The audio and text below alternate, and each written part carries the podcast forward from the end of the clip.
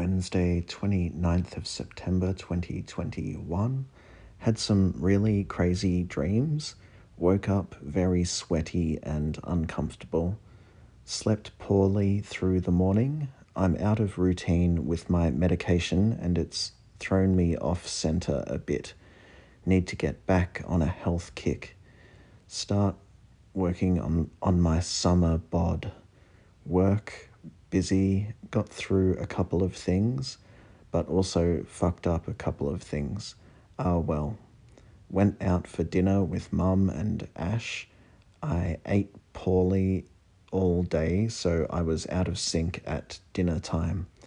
Bit of work and then bed. I have some paintings and sound things I want to do, but I'm so wrecked from not uh, from work lately.